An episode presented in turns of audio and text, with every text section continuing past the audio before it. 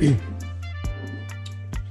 what's up, everybody? Thank you for joining me for another episode of One Mike Night, the podcast that brings you stories of artists and people on their personal journey, helping to guide, answer questions, and motivate you in the business.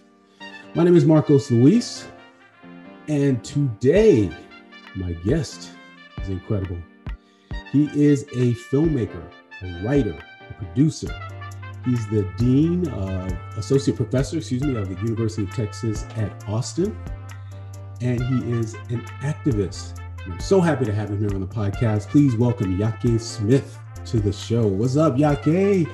Hey, brother, how you doing? Nice to be here. Thanks for the invite. Good, thank you. Listen, man, I have questions. First of all, I might have answers.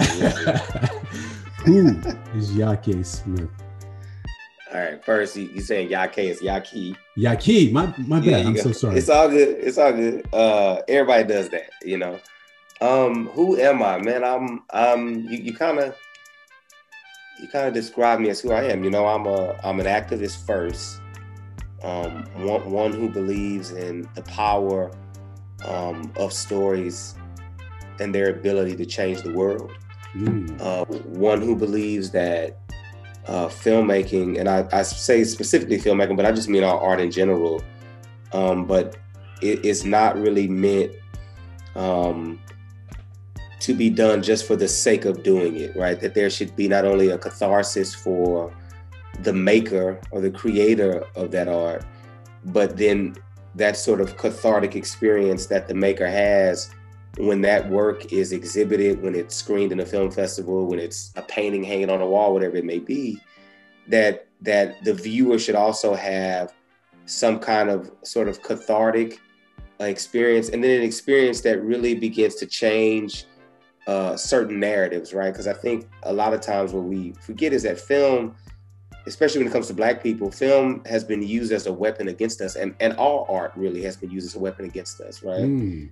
Once it sort of got into the hands of, you know, colonizers and people with a sort of colonialist mindset, they understood the power of the image to continue to imprison Black folks and damage our reputation and really sort of dehumanize us. And so for me, I believe that a good piece of art begins to rewrite that narrative, right? And it begins to make us see ourselves in a different way, but it also allows other people who don't know us, or even for us, experiences that we have not had. It allows us to see into other people in a way that we probably would not be able to see into them had it not been for that piece of art that we are actually engaging with.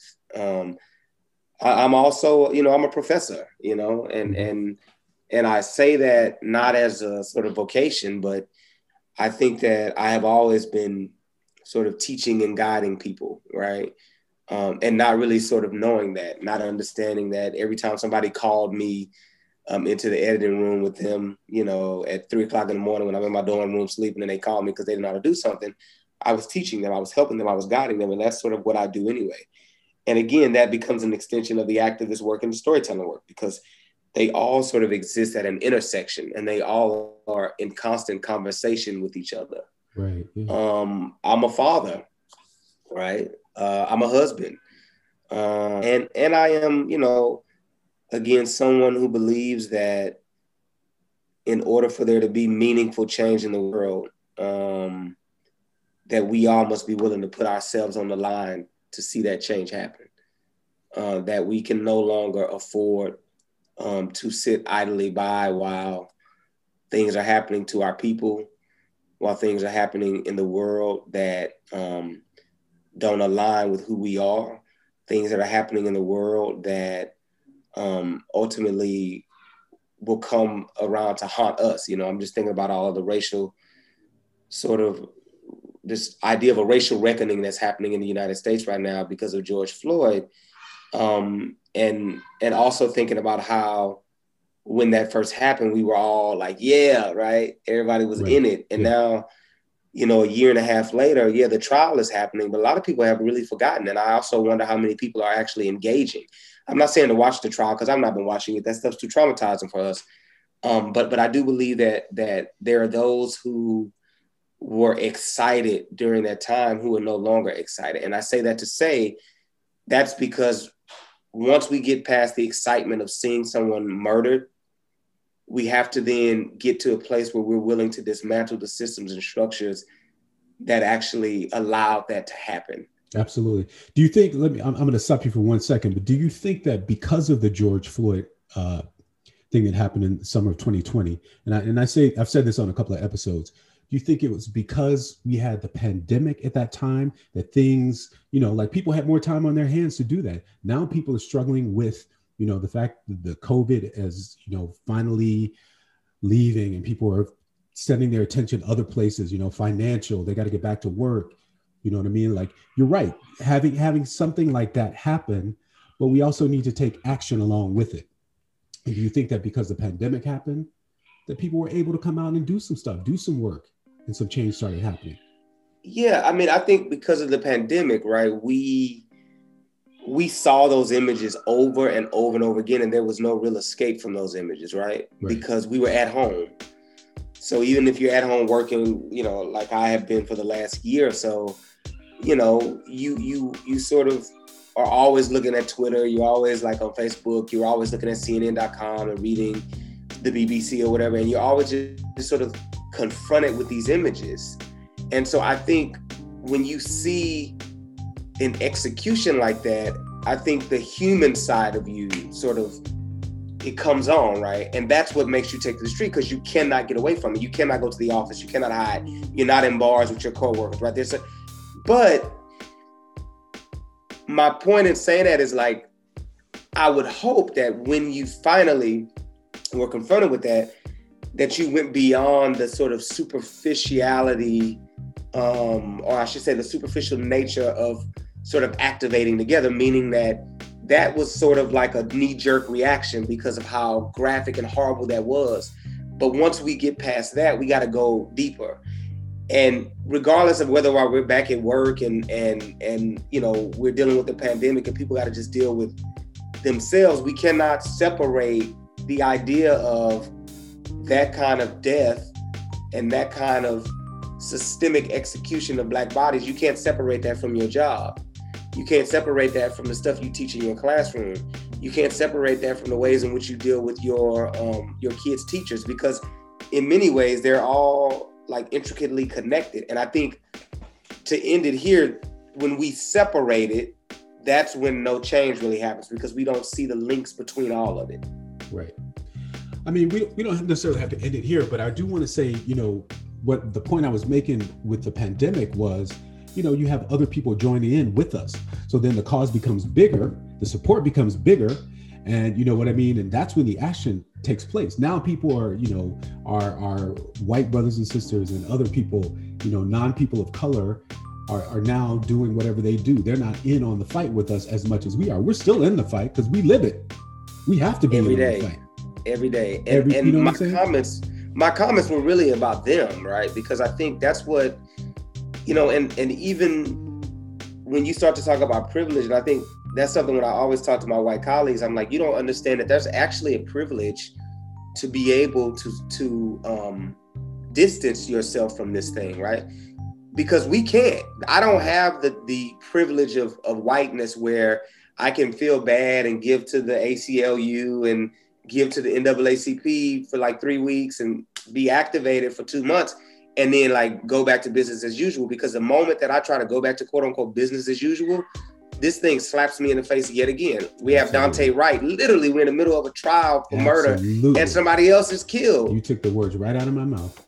And so that, again, this is, we can't separate these things. And it's funny because like I'm an associate dean of diversity, equity, and inclusion at UT. And oftentimes there's the it takes time mentality. And as much as I get that, my response to that is always, how much time is it going to take? Because we've been fighting this for 400 years. You know what I'm saying? Yeah, like really, yeah. How much more can I take? As James Baldwin said, you told my mom to wait. You told my aunt to wait. You told my uncles to wait. I can't keep waiting. Right. I can't look at my nephew in the face, my son in the face and say, well, you got to wait your lifetime again. And I can't sit back idly by and watch these responses be as prescriptive as they are, because there has to be a book, a rule book, a blueprint somewhere, because it's the same exact response every time these things happen to us. It's like literally they're having a conversation somewhere and saying, this is how you should respond to police execution of black bodies. This is how you should respond when you're dealing with racism at work. This, right, it's all of that. And they know the responses, but those responses actually don't create the systemic change that we need. Because if they did, guess what? We wouldn't keep dealing with this stuff over and over again. Yeah, exactly. So where do we go? What do we do? That's the big question. You know what I mean? That's the question of the moment. Where do we go? It's hard. I mean, we see the change happening slowly, you know, in different ways, but you know, I don't know if we need some sort of administration to then be the, you know, like a head of something that then designates this needs to change. This is going to happen. This is going to happen. This is going to happen. But something definitely needs to happen. You're right. I mean, and it's interesting because, like, in my filmmaking, the one thing that I am always doing is I am looking through everything with an empathetic eye, right? I really want to look at even the racist, right? The sexual predator, right? I really want to get inside the mind and understand that kind of psyche, because I do believe that no one is born an evil person. I don't think anybody is born racist. I don't think any of that is true. I actually think we are all programmed to, quote unquote, stay in our place, whatever that place is. That's why it takes education and doing the hard work of learning and unlearning a lot of the things that by the time you 6 or 7 have been ingrained inside of you, right? Yeah. Yeah. And I say that to say that that's through the film, but when you get into the actual work, when you lead with that empathy, as you should, we should always lead with empathy, but we should always understand something, that changing hearts and minds of people do not change structures and systems. Those are two different things. And so, yes, I want to speak to your heart and your mind and your soul. And I will definitely, I've had very difficult conversations with people who have said very racist things, and I've been patient with them. Because in my mind, I sort of understand, you just speaking some crap you don't even understand. However, on the flip side of that, the way that I really apply pressure is that I create a system and I mandate things that you must do. So for example, when I think of, you know, desegregation, you know, just even the bus, for example, mm-hmm. right? Changing the hearts and minds of the people that rode the bus means nothing. Right. What do you have to do? You have to create a law. And once that law is created, and now it is illegal for you to do that to me, it's still going to be a struggle, because again, now I'm dealing with something that's been ingrained forever and ever in people. Absolutely. But that law actually helps to facilitate the change. And then I can start talking and doing some of those other things, but we need more laws. And to your point, I would love to see and maybe it's in the White House or something, but I would love to see a task force on like anti-racism or something like that, right? Yeah. Where we start making laws. Like if you I just was watching a video, if you, white man, harass this young 14-year-old boy because he's walking through your neighborhood and you standing all in his face asking him why is he there? Why is he doing that? You should be charged with something. Right. And when you start doing that, we will start seeing a lot of this stuff stop happening. Absolutely. And that was exactly my point. That's exactly what I mean. Should we designate a task force to do that? And that's, you know, that's where the change comes, through that action. We need that. Yeah, man. We do. And that task force should be comprised of black folks, indigenous people, because they are the first to be pillaged and have their land taken from them here in America. We should have women on there. We should have people that are not white identifying on this task force. They should be making the rules, and then they should take these things to the white identifying people who actually have the power to make the change. Absolutely. The ones who are the victims of all these things happening. Yeah, man. That's what I think it's Patrisse Cullor says, you know, those who are closest to the pain need to be the one trying to make the change. And that's true. And I just paraphrase that, I think, but it's real. Right? Because you don't understand the pain if you haven't lived it. Absolutely. I want to talk about one of your pieces too, because Dear Bruh, where did that come from? Incredible. Let me tell you, first of all, you sent it to me a while ago. I watched it a couple of times. Recently, I watched it again. Then I stopped watching it and I just listened to it. Incredible. It hit so many different levels. for me. Yeah, tell us a little bit about what it is and where it came from and what it means to you. Yeah, man. So it's interesting that you say you finally sort of watched it without watching. You just listened to it because it started as a poem. That's what it was. Okay. Right. I never thought it was going to become a film. About, it must have been in 2015 or 16, maybe 2014. I started doing this thing where it was called Yaké's 21 Days of Reflection. And every day I would post something about revolution, right? Something about the pain of watching Black death. Something about the ways in which I think we could sort of create a blueprint for liberation, and emancipation. Some of them were videos, right? I had one called Make America Great Again. And it was sort of showing Trump. And I'll never forget, it was that moment in one of his rallies where he kicked that young lady out, the Black woman. Right. And he said, how she would have been dealt with 50 years ago, This stuff that he just said that people just kind of overlooked. Right, and it's right. Like, this is why we see what we see now. But anyway, and I was like, man, this is crazy. And so again, I started writing these things. And so when George Floyd happened, actually, I was like, man, I have been wanting to turn this into something for the last year. I have been wanting to sort of create some kind of visual piece. I thought it was going to be like a short film, inspired by it. I thought it was going to be animated. I actually said, okay, I'm going to maybe create short animated vignettes and have the poem read over that. But when George Floyd happened, and really inspired by like Arthur Jafa's, I forgot the name of the piece and it'll come to me in a minute. I think is it the Revolution is, anyway, it'll come to me in a second, but inspired by what Arthur Jafa did, I said, you know what I could do? I could just get actors to read this and then I can basically just get as much archival because the footage is there, right? It's all been told. Love is the Message and the Message is Death is the name of Arthur Jafa's piece. And so sort of looking at that and saying I could just use archival footage. I could use, again, contemporary and current news footage. I could use stuff that I find. I mean, I dug everywhere. I was on IG, I was on Facebook, I was on Twitter. And I said, I want to sort of create a visual representation of what it means to mourn the life of Black people who have been killed, and also to humanize them, because when people become a hashtag, don't get me wrong, I think those hashtags are important, but we forget this is somebody's like brother, right? This is somebody's daddy. Yeah. This is somebody's son, and they are dealing with this pain long after we say their name for a year. That mother has still lost her child, right? Still lost her baby. That son does still not, son or daughter does still not have their father, and will have to grow up without that person in their life. And so not only did I want to sort of talk about the pain that I personally feel, but I also wanted to sort of give voice and visual representation to the pain that I think the family members feel. And I wanted to really sort of charge us all with taking action, because ultimately just feeling pain and not doing anything about it means absolutely nothing. That pain must become, again, something that propels us into action. Absolutely. And propels us into continue not only saying their names as a name, but saying their names as a way to actually enact real and affect real change in our country. Right.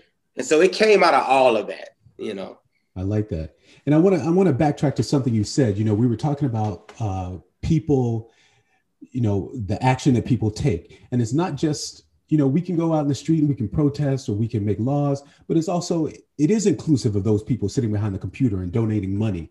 Yes. It's all that as together. It's not, it's a whole fight together. So we need that too. So I just want to clarify that too. That's not what you're saying. You're not saying don't do that, but. No, I'm saying that I think all of that is activism, right? Yeah. I really do. I think that, because it's funny to get into the story about what activism is. And I have to remind myself this. I am an artist first, right? I'm an activist and an artist. And it is through my art that I can fight. Yes. It is through my art that I can bring light. It is through my art that I can galvanize those people who are actually going to go out and fight in the streets, right? Absolutely.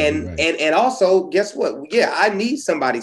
I need some white ally who will never even make themselves known to give $1 million to the cause, because that's how we fuel the cause. That's how we continue to be able to fight these things. Money makes the world go round, and we know that. And I think it's the money and the people getting together and galvanizing and hitting the streets, and the artists speaking loudly, and the newscasters bringing light to these things as they're happening. And then honestly, us with our cell phones, just recording some of these things that are happening, all of that together is what builds the movement. And that's all activism in my mind. Activism does not mean that you got to go do a die-in in front of your Capitol. Right. You don't have to do that. We need that, but that is not the only way to be an activist. Right. Do you feel empowered as an independent filmmaker to do that kind of stuff, to create your own art and say, yeah, I want to do it from this point to this point. This is my shit. Yeah. This is my work. This is my art. Yeah, man. And nobody can tell me anything differently. Yeah. And as long as we can do that, we should, but we also got to understand this. And this is where it becomes really difficult. And this is where, as artists, we become conflicted. The minute that somebody else starts bankrolling, now you have to adhere to some of their rules. And that might mean that your voice, if you're not careful, your voice can be stolen from you. Yes. And that's why I think it's so important for us as Black artists. That goes back to one of the first things I said. There's a sacrifice that has to be made, because I'm not going to just say yes to you because I'm excited that finally I'm going to be in the mainstream, yet I'm doing a disservice to my people via art. Because guess what? That art, that film, it's going to live forever. Mm-hmm. And I have to be very conscious of the image that I'm putting out. And so, yes, right now, I don't have nobody telling me anything. I can do what I want to do, you know? And look, I do know that there are certain compromises that have to be made when you start bringing in investors. I get that. Right. But there are certain things that I will not compromise. I will not compromise being unapologetic. I will not compromise that I'm an activist.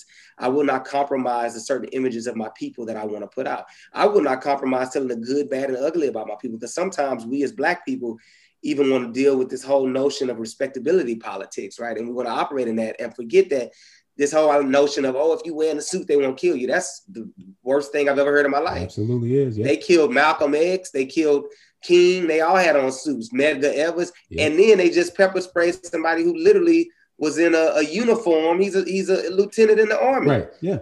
So explain to me what that has to do with anything. And my point is, it's like, I want to tell all of those narratives, because I believe that we must tell those narratives unapologetically, and we must give voice to our people. We must give them their agency back.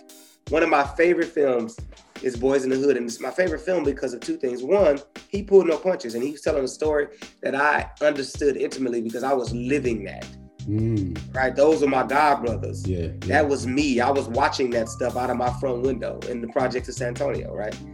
So I felt that, but I also love the fact that John Singleton, I'm sure there was some compromise that had to be made, but he kind of made a film the way he wanted to make a film. The way he wanted to, yeah. Right? Yeah. He called the shots on that, right? He made a movie that, again, invited white people into a community that they had not ever been in, and because they had never been in it, they had judged those individuals.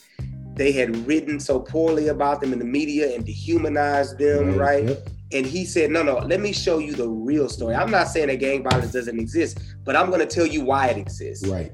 I'm not saying that crack addiction doesn't exist, but I'm also not going to let the government off of the ways in which they literally poured crack into poor Black neighborhoods, right? We got to talk about all of it, because this is a multi-layered side of this story. Yeah, we need to see that. Everybody needs to see that. And I feel like that's what you do in your work. You know, I've seen several of your pieces. That's exactly what you do. You feel like growing up, like you said, growing up in the projects, was that was the big thing for you. That was the big, you know, entry point to being able to tell these stories and see life in a way. Yeah, it was, man. Because like, I think for me, when you live in an environment like that, and you have human connections, right? And I mean, these were my brothers. These are my sisters. This is my aunt. This is my uncle. This is my mama you talking about, right? Right. And to see those individuals who you know are literally working 3 and 4 jobs to survive, the corner boy out there at 15 who would rather be in school, but guess what? He got to help mama and daddy pay the rent. The young lady who is sort of trying to figure out who she is as a human being and figure out who she, and she finds herself getting caught up with some crazy dude who becomes a pimp right there. I knew those people as human. And so then to see them portrayed as villains in the media, there's a cognitive dissonance there because you're like, wait a minute, who's writing this? And I think even at 11 and 12, I understood this, that there was somebody who was crafting these narratives who had never stepped foot in the neighborhood that I lived in. They had never met these people because if they had, they couldn't talk about them so poorly. They couldn't judge them the way that they were. And so I knew early on, that's why Boyz n the Hood at 11, I was 11 when that movie came out. Even then I knew that's the kind of movie that I want to make one day. Those are the kinds of stories that I have to tell because, again, he's reframing the narrative and he's humanizing individuals who not only have been dehumanized, but whose story and voice have been stolen from them and used as weapons against them, right? Right. And so living in that and seeing that, I said, this is what I want to do. And that's why when you see my narratives, I'm telling those stories about those people that we oftentimes overlook. And not through I want to make sure I say this right, but like, I oftentimes think that sometimes our white sort of filmmaking colleagues, I'll call them, they make these narratives and they sentimentalize everything. Mm-hmm, mm-hmm. It's not human anymore. Everything is so sentimental and sad and, it's so hard. It's like, no, I laughed a lot when I was a kid, right? I had fun. Like we were out in the street playing football and basketball, and I wasn't really playing sports a lot, but in the library, and we out in the hood, like we found joy in those spaces. Right, it's a whole different perspective. There's a whole different perspective, and that's what we're giving. When we tell our own stories, exactly. Because it's like somebody, when they tell it, it's like somebody looking from the outside in, but when we tell it, it's us looking from the inside, so we can tell it out. Yes, we know the story.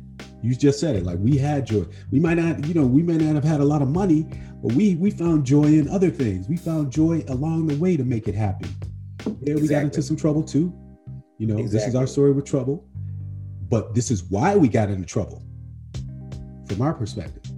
Yeah, man. And it's also interesting because it's like,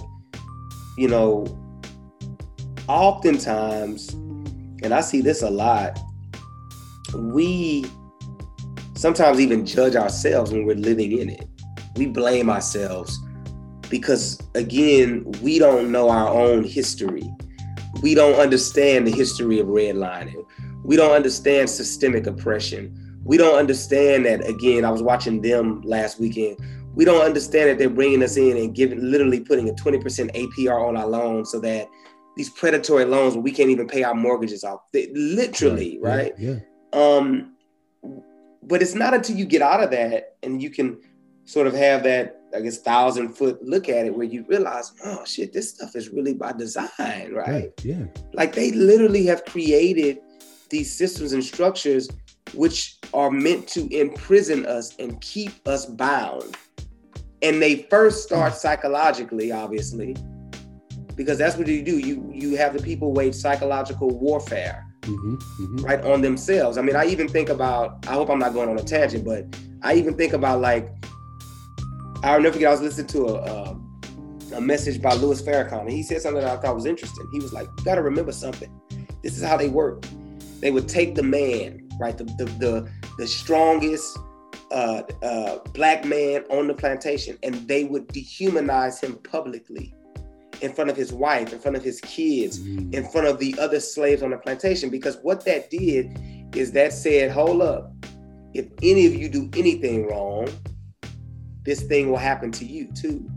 You also can be subject to this kind of brutality on your body. So you better listen. But also the psychological warfare part of it is now this woman can't even look at her man the same. These kids can't even see their father the same. And so he flees because he can't even really feel like a protector and a provider in his own home, because he can't even protect his own body.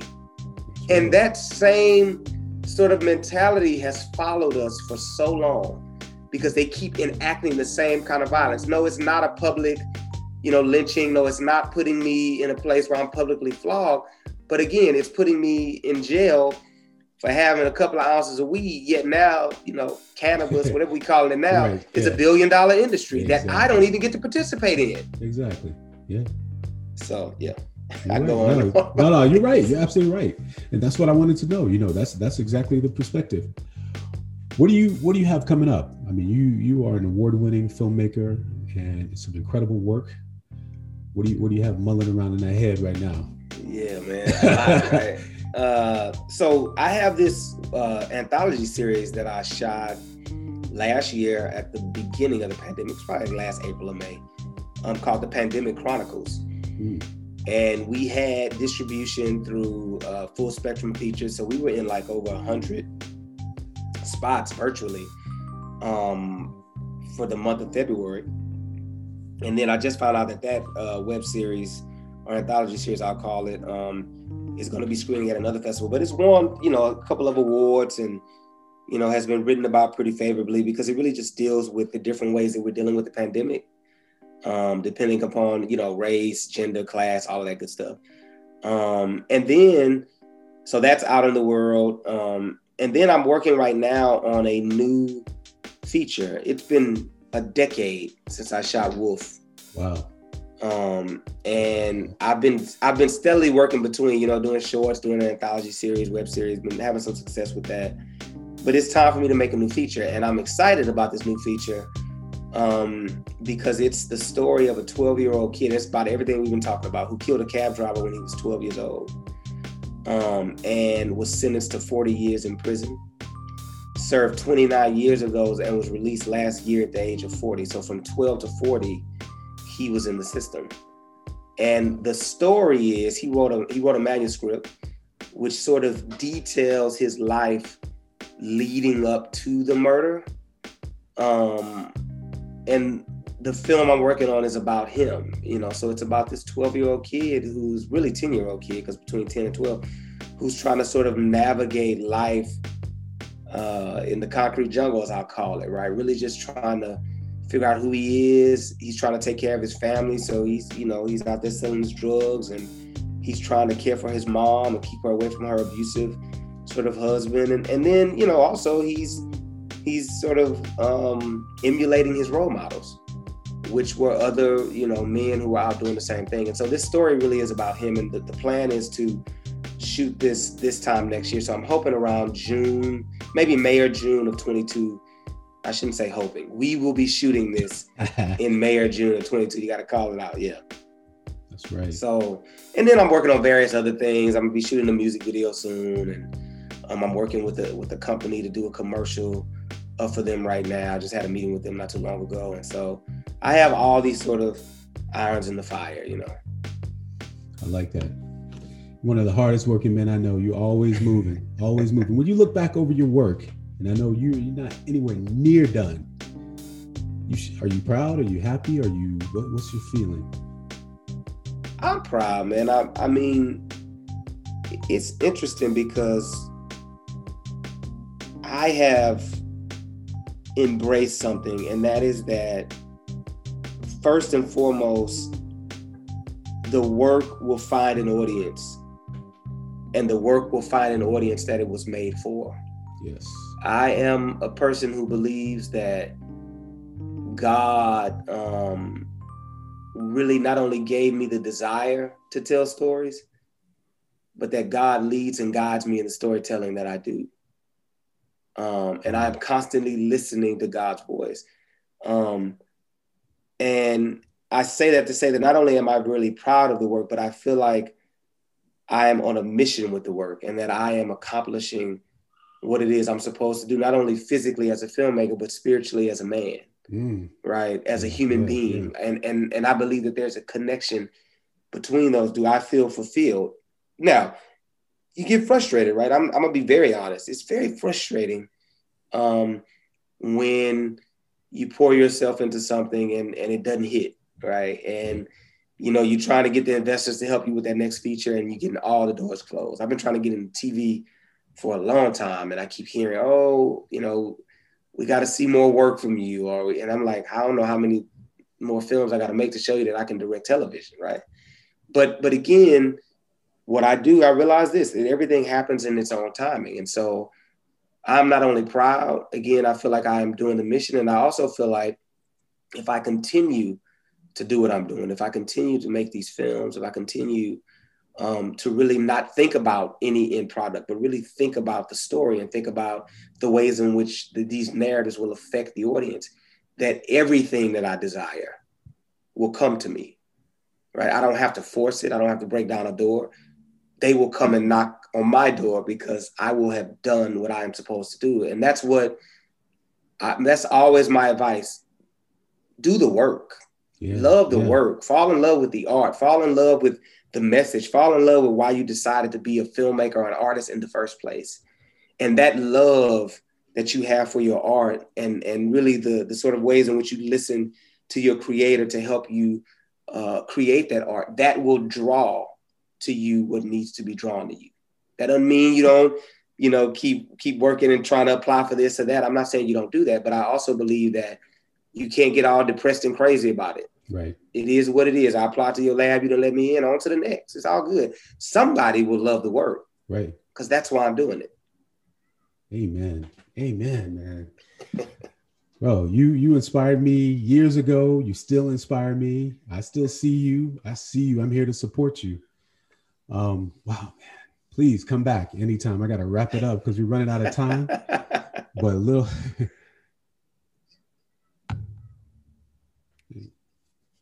Where you at, baby? Baby, where you at? That's my mom. Mom, be quiet. She wants to know where we can find you on social media. Hold on, Mom.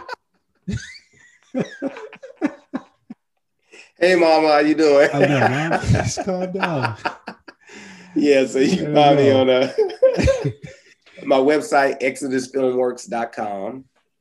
Has all my work there. I'm also obviously on all the social media platforms. I'm on IG, Yaké80, Facebook, Yaké Filmmaker, Twitter, Yaké80. And then, you know, just a quick Google search, you can find a lot of my work as well. Find my Vimeo page.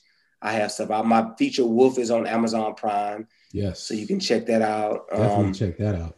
Yeah. My web series, The Beginning and Ending of Everything, is on a platform called A Space for Creators. So you can go there and check it out. And I'm constantly just putting out content. So just follow me on all those platforms and ultimately you will find my work. I love it. Everybody, please make sure you follow him. Yaké. Here you go. You got it. It's all good. I'm sorry. Yaké80 on IG and Twitter. Go to Exodus Films. Check out where you can find all his work because he's doing it big, man. If you don't know him yet, you will know him in big, big ways. Thank you, brother. Please come back to the show anytime. The next project you have, come back and let us know what you got going, please.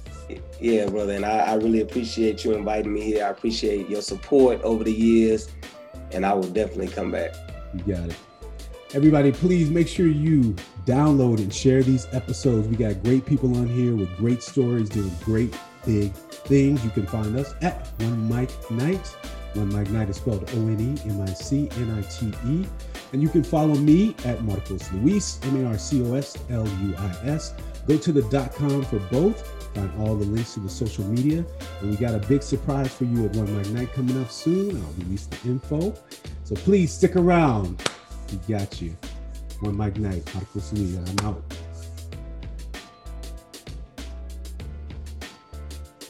All right.